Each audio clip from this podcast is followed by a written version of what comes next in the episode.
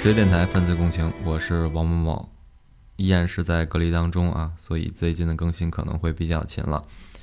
开讲之前，希望大家多多关注我们电台的另外两档栏目《老莫鬼话》和《北京失眠夜》。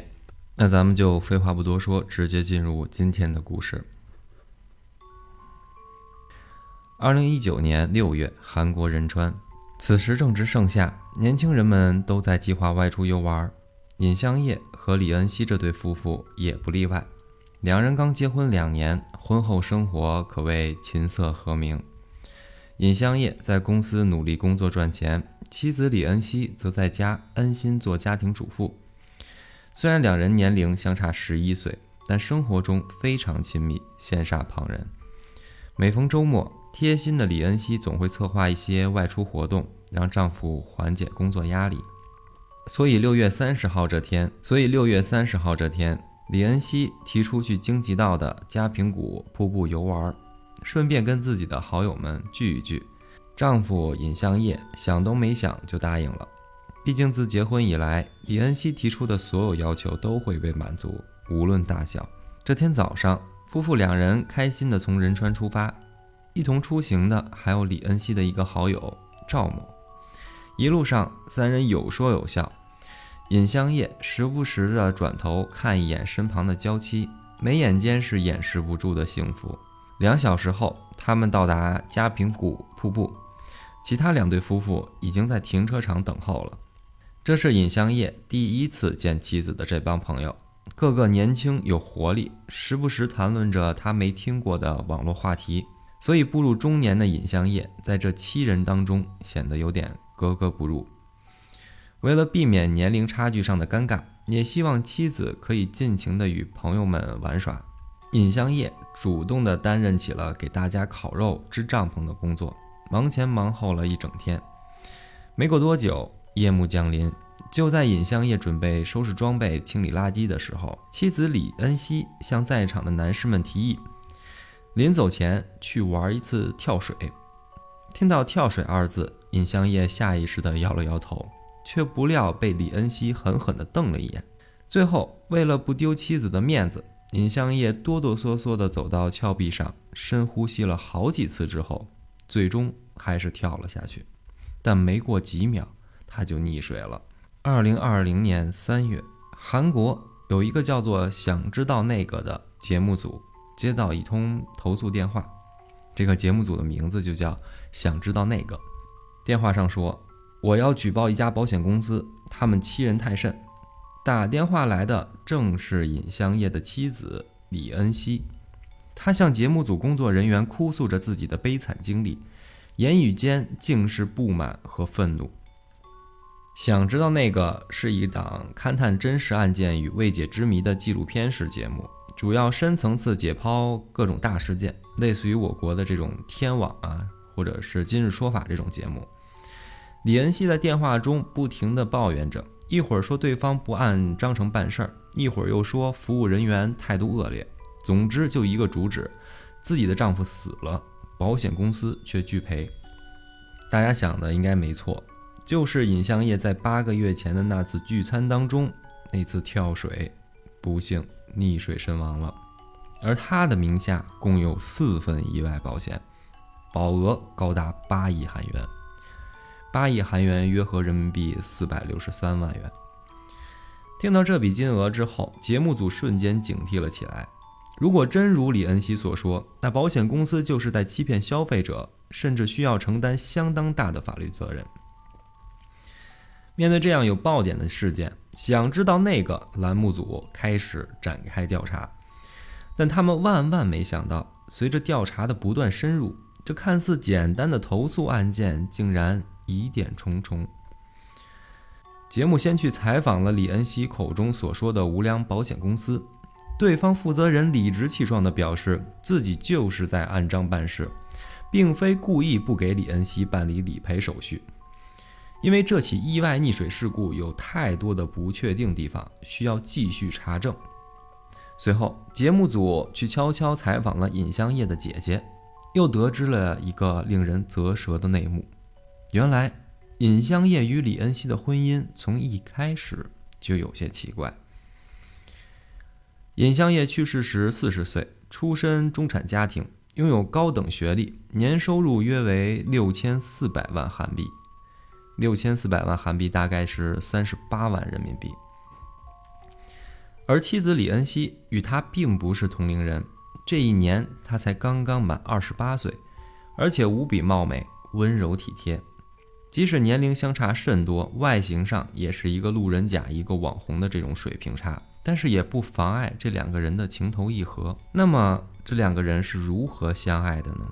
原来正值青春年华的李恩熙从职业学校毕业后，来到了尹相业当时所在的公司实习。巧合的是，李恩熙被安排在了尹相业所在的部门，二人在工作中有着密切的往来。一个是踏实工作、年薪稳定的单身男上司。一个是天真懵懂、样貌出众的女实习生，尹相业与李恩熙正是在这段时间的共事中日久生情。没过多久，两人双双陷入爱河，感情稳定下来。二零一七年三月，尹相业与李恩熙携手走进了婚姻殿堂。在此之前，尹相业一家还斥巨资在仁川买了套新房，准备用作他与李恩熙的婚房。要知道啊。仁川当年的房价大约在八百一十四万韩币，就是大概四万七人民币一平，也是非常的贵了啊。即使尹相业名下有三四亿的存款，但想要买套新房还远远不够，所以他的父母帮忙出资了一亿韩元，他自己又以个人名义从银行贷款了四千万韩元，最终才买下了这套房子。到此，婚礼筹备一切都很顺利。但唯有一点让人奇怪，尹相业和他的家人从始至终都没有见过李恩熙的父母。尽管尹相业提出过好几次双方父母互相见面的请求，但李恩熙都拒绝了。最后，两人没办婚礼，只是拿了身份证明去做了登记。尹相烨的姐姐对节目组哭诉着，她的双眼已经通红。只要一想起去世的弟弟，她就忍不住流泪。我的弟弟尹相烨从小就非常怕水，他几乎不会去玩这些水上运动，所以我总觉得他跳水溺亡这件事不可信。同时，姐姐向对节目组表达了他对李恩熙的疑惑和不满。李恩熙在葬礼之后行为不正常，这已经是妻子李恩熙第二次被质疑了。难道尹相业的死真的跟他有关吗？后面李恩熙的一切行为更加的令人怀疑。在尹相业去世没多久，李恩熙去了澳门度假，众人都以为他是散散心，倒也表示理解。直到他们的朋友圈里出现了一组让人眼前一亮的照片。照片里的李恩熙精神状态非常好，一会儿在海边享受着阳光沙滩，一会儿又在海上肆意冲浪。如果单看照片，根本不会猜到，她的丈夫在两个月前刚刚去世，并且朋友们还从照片里发现，李恩熙竟然有个不到十岁的女儿。这个孩子的新生爸爸明显不是尹相业。对于这件事，李恩熙在葬礼当天跟尹相业的家人当众坦白了，这个女儿是她跟第一任丈夫所生，并且宣称尹相业跟她许诺过要一起抚养这个女儿。并且现在已经办理完了户口。尹相业的家里人听完李恩熙的这次说辞，差点当场晕过去。儿媳妇行为怪异，现在又跳出来个生父不详的女儿。不过，从李恩熙和尹相业为女儿办户口的时间点来看，很是微妙。前段时间刚办完户口，没多久，尹相业就意外身亡了，这未免有点太过巧合了。嗅觉敏锐的节目组将调查重点从保险纠纷慢慢转移到了李恩熙身上。节目组在展开调查一个月后，对他有了初步的判断：李恩熙是个不太安分的家庭主妇。他与尹相业结婚后，不仅要求尹相业把每个月的工资全部上缴，还要出钱照顾他远在农村的父母。并且李恩熙毫不犹豫地就辞掉了工作，在家做全职主妇。但与其他主妇完全不同，李恩熙在刚结婚的那一年里，经常去国外旅行购物，每次都扫荡很多奢侈品回家。网上晒图的频率明显比婚前高的很多，引得朋友们也是羡慕不已。而婚后的尹相业成为了有人照顾的幸福男人了吗？完全没有。他除了像之前一样在公司努力工作之外，同时还要供养着自己年轻漂亮又能花钱的妻子。在同事们眼里，尹相业对自己的小娇妻可谓情深似海，但对李恩熙来说可就不是这么回事了。在采访了一圈同事朋友后，节目组又去走访了李恩熙的邻居们。众人对李恩熙的观感非常差，邻居们称她总是带不同的男人们回家同居，每隔两三个月就会换一个。当被问及李恩熙的丈夫时，邻居们纷纷震惊地说：“李小姐不是未婚吗？那么李恩熙在婚后为什么单独住在这里，甚至还大胆地把男朋友们带回家同居呢？作为丈夫的尹相燕难道完全不知情吗？”没过多久，节目组就调查出了真相。原来李恩熙与尹相业结婚后一直处于分居状态，工作日几乎不见面。为了能更好的工作赚钱，尹相业住在公司附近的水源市，租了一个环境极差的半地下室，一人独居。而李恩熙则住在仁川的某个亲戚家里，时不时的就带男朋友们回家同居。至于那套尹相业斥巨资买来的婚房，竟然有李恩熙的两个闺蜜长期居住着，而且不收一分钱租金。这种婚姻相处模式让节目组的人大跌眼镜啊！然而。李恩熙身上让人无法理解的行为还有很多。虽然这段婚姻关系很奇怪，但李恩熙还是会为尹相业做一些实事儿。比如在婚后的第五个月，李恩熙就自掏腰包为丈夫尹相业购买了四份人身意外保险，每年算下来需要支付的保费可不少啊。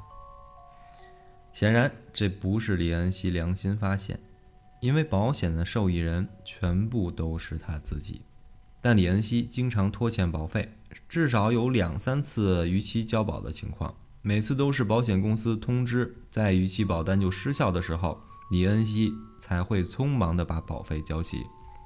而且在办理保险的过程当中，被投保人尹相业从来都没有出现过，所有的交涉都是由李恩熙一人对接。之前因为拖欠保费次数过多，保险公司曾要求夫妻二人共同到场做相关证明，并强调，如果两人不在二零一九年的七月一日前应约面谈，保单随机作废。而恰巧的是，尹相业在二零一九年的六月三十号这天不幸溺水身亡了，而这天正是保单作废的前一天。面对种种疑虑，保险公司推测李恩熙有极大的骗保可能性，所以暂时拒绝赔付。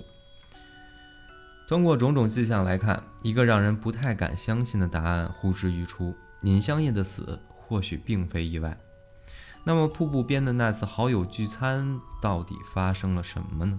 根据李恩熙之前在网上晒出的聚餐照，节目组私下找到了那天参加聚会的朋友崔小姐。没想到崔小姐刚开始就抛出了重磅炸弹。崔小姐说：“尹相业不是她的哥哥吗？怎么可能会是丈夫呢？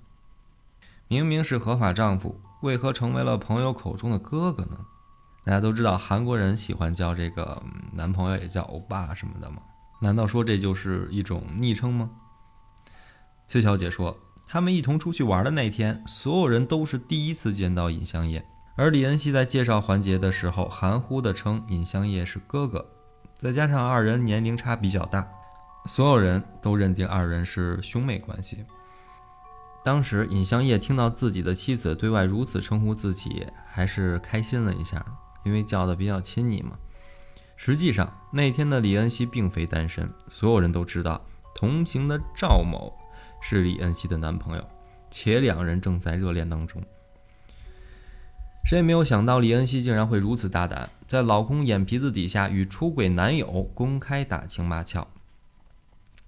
二零一九年六月三十号，参加聚会的一共有七位，其中包括两对夫妇，就是崔小姐在内的两对夫妇，尹相业、李恩熙，还有这个赵某。白天时，七人都聚在嘉平谷瀑布的岸边烤肉聊天。到了晚上八点，天已经全黑。就在众人收拾装备准备启程回家的时候，李恩熙却突然提议：“男士们，再去跳一次水吧。”听到此话后，男士们纷纷点头答应，嬉笑着去瀑布边的峭壁处跳水。除了尹相业，尹相业特别不喜欢去跳水，感觉很害怕的样子。不论是从姐姐那里得知，还是从崔小姐的言语间，尹相业恐水的事实几乎显而易见。可偏偏身为妻子的李恩熙却浑然不知这一点。见尹相业畏畏缩缩的不敢跳，李恩熙便开始极不耐烦地催促他，甚至还当众说了很多难听的话。见妻子如此催促自己，四十岁的尹相业无奈地爬上了峭壁，哆嗦着准备跳水。而此时的李恩熙呢？他在催促完尹相业后，就转身离开了岸边，开始与崔小姐一起收拾行李和垃圾。谁知几秒后，瀑布方向便突然传来了尹相业的求救声。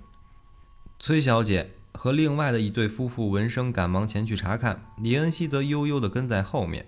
映入眼帘的是在湖中不断挣扎的尹相业。不过庆幸的是，水性极好的赵某此刻恰好也在湖中玩耍，两人相隔距离只有一两米，稍微一探身就能够得着。岸上的几人见状，顿时放松了下来，想着赵某一定会把尹相业拉回岸边。但他们万万没想到的是，赵某并没有去解救不会游泳的尹相业。崔小姐回忆：“我当时又回头看了看，发现情况更加糟糕了。湖面岸边都没有尹相业的身影。随后，李恩熙叫我和其他几个人去找救生圈，顺便指挥赵某去水下找尹相业。但是……”当崔小姐匆匆忙忙地把救生圈拿来时，发现赵某不仅没有继续寻找尹相业，竟然离落水点越游越远了。晚上八点二十四分，崔小姐见情况紧急，立刻报了警。其实赵某这个人，尹相业的姐姐非常熟悉。她回忆道：“葬礼举行到一半的时候，李恩熙就不见了。之后我们去了尹相业家里，发现已经被洗劫一空了。”后来查监控才发现，就是李恩熙和这个赵某做的。节目组随机观看了那段监控视频，发现当时李恩熙穿着丧服，与赵某走进了尹相业的房间。四十分钟后，二人相携又走了出来，但是李恩熙的丧服已经被换下，与其他几件外套一同抱在手里。到了第二天的七月三号，赵某又出现在了监控里，他搬走了尹相业的台式电脑。紧接着，节目组又发现了一个让人气愤的画面。就在前去嘉平谷瀑布的当天，尹相业在自己那个简陋的出租房门口等待李恩熙来接他，一副精神不振的样子。几分钟后，一辆车停在了他的面前，坐在驾驶位的竟然是赵某，而李恩熙就坐在副驾驶的位置。妻子和男小三不仅一起来接自己，还是开着自己买的车。旷古未闻。至于李恩熙这边，随着节目组的不断深入调查和实时报道，他受到了观众们的强烈指责。明知尹相业恐水不会游泳，还恶语相向让他去送死。对此，不甘心的李恩熙直接甩出了一堆他和尹相业在水上游乐场游玩的照片。节目组人员对此去询问了游乐场的工作人员，我对他们两个印象非常深刻。因为那个男人很明显不想玩水，但禁不住他妻子的一再辱骂，最后迫不得已才玩了一次。待节目组将这一个消息公布后，李恩熙在公众心中的恶毒形象又加重了一分。热心的市民们甚至在青瓦台发起了请愿，请求警察重新调查尹香叶溺水的真相。李恩熙本想通过节目组对保险公司施压，却没有想到弄巧成拙，被公众唾骂到体无完肤。故而主动要求节目组暂停调查和录制。自此，尹香叶溺水身亡事件的公开调查无疾而终。就在案件播出后，韩国的社交媒体网络上引起了热议。尹香叶的许多同事与朋友也相继在网上发声。刚一开始，朋友们还非常羡慕即将步入中年的尹香叶，可以娶到这样一位青春靓丽的妻子。但其中的苦楚，恐怕只有尹香叶他自己知道吧。在这段婚姻里，尹相业其实经受着精神与金钱的双重剥夺。自从结婚后，李恩熙总是仗着自己年轻，用很多恶毒的话来攻击尹相业，让他生存愧疚和感激，心甘情愿地去供养自己。这是一种比较典型的 POA，是一种煤气灯操纵法。简单来说，就是扭曲受害者眼中的事实，通过情感来实施精神控制。时间一长，尹相业的挫败感就越发明显。一方面是长期的言语侮辱和冷暴力，一方面是越来越多的债务贷款，这一切的压力压在他四十岁的身体上，让他喘不过来气。最严重的时候，尹相业上班就穿着一双破的已经挂不住脚的布鞋，因为实在无鞋可换。眼睛意外掉坏了，也没有钱修，找妻子李恩熙要钱，想换一副新眼镜，却不料只拿到了三万韩元，仅仅是一副最便宜的款式的费用。不仅如此，尹相业一到周末就开始跟朋友们借钱，因为他真的穷得吃不起饭了，口袋里连三千韩元都没有。三千韩元是多少呀？大概就只有二十块钱。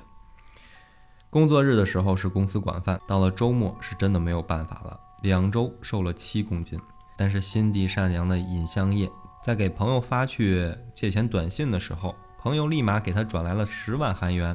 然而尹相业却只拿了其中的三千块，给朋友退还了剩下的钱。走投无路的他，甚至想到了器官捐献。在二零一八年的某天，尹相业深夜发了一条信息：“男，三十九岁，可器官捐献。”好在这件事情最后没有做成。可即便活成这样，尹相业依然对李恩熙忠心不二，就连自杀也为妻子想好了最优方案。在他的手机备忘录里面有过这么一条内容：如果被投保人在酒后选择自杀，仍旧可以按照意外事件处理。受益人应获得赔偿，所以尹相业曾经试图在网上购买过登山绳，想要上吊自杀，但不知是出于对家人的愧疚，还是对李恩熙的留恋，这个计划也被搁置了。这种情况一直持续到李恩熙与尹相业去嘉平谷瀑布的那天。当调查至此，尹相业的死因变得迷雾重重。在节目播出后不久，有一位男士向节目组进行了爆料。男士在电话中控诉李恩熙是个不折不扣的骗子。二零一五年，本与他谈婚论嫁，然而当男方出了所有的婚礼费用，父母给了礼金之后，李恩熙却在结婚前三天消失得无影无踪。多次寻找无果之后，男方才意识到自己被骗了。从时间轴来看，二零一五年正是李恩熙与尹相业交往的第三年。从后来曝光的照片来看，李恩熙的面部即使被打了码，也可以看出她是一个非常漂亮的女人。尹相业与李恩熙相识之初，最先喜欢上的一定是她的美貌。不得不说，每个男人都想娶一个漂亮女人，但很多人一旦遇见，就会沉溺其中，不可自拔。就像《倚天屠龙记》里面殷素素说的那句话：“越是漂亮的女人，越会骗人。”至于那晚被逼跳湖的尹相业，到底是意外溺水，还是蓄意谋杀，又或是自杀，我们不得而知。希望大家能够在恋爱的时候保持理智吧，不要失去自我。十月电台犯罪共情，我是王某某，我们下期不见不散。